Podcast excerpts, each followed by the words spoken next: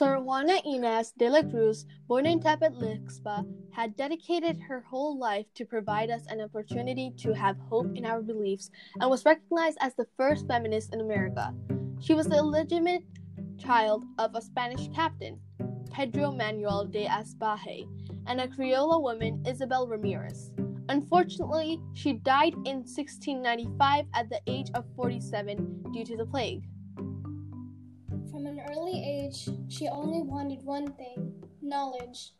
She'd even sneaked into her own sister's lessons.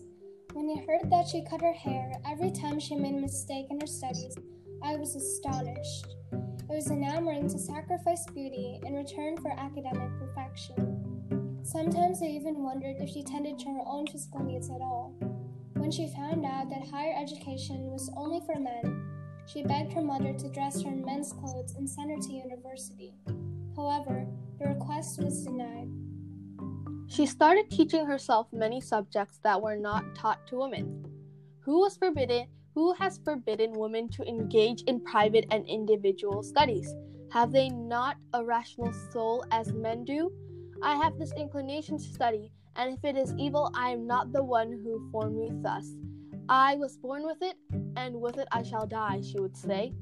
The word spread loose, and soon enough, forty of Mexico's brightest minds were gathered together by the viceroy to test her intelligence. Sor Juana was blessed with confidence and self discipline. Her determination helped guide many throughout their lives. She embedded the idea that people can mold their lives into what they want.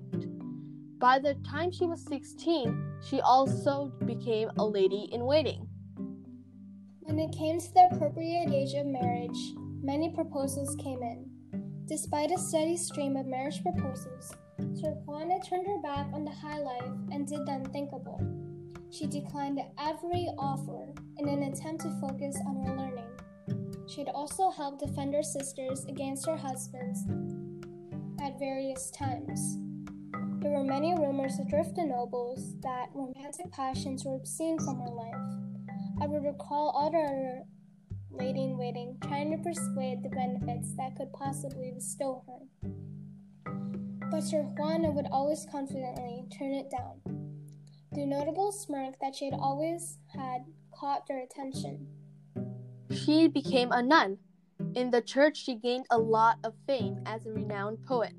Sor Juana was rather admired for her commitment to educational values.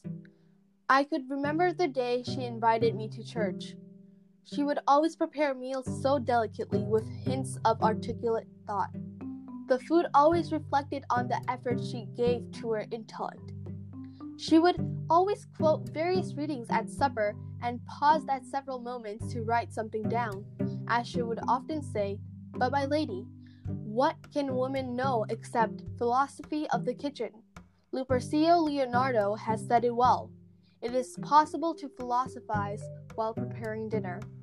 As I often say on observing these little things, if Aristotle had cooked, he would have written much more. The Bishop of Mexico City published Sor Juana's critique of a popular sermon, leading to her downfall. People thought that she was taking advantage of her role as a nun, and the priest decided to burn her books. Finally, she had no choice but to renounce her writing. In her last act of defiance, she signed them, I, the worst of all, in her own blood. Those were probably the last words she ever wrote. During the 20th century, Sor book caught the attention of Nobel laureate. In the words of Nobel laureate Octavio Paz, it is not enough to say that Sor Juana's work is a product of history. We must add that history is also a product of her work. Centuries after her death, Sor Juana rose again. Sor Juana had a compassionate gift that allowed her to think of others before herself. Reflecting on her many achievements, her heart was deeply engraved in her work.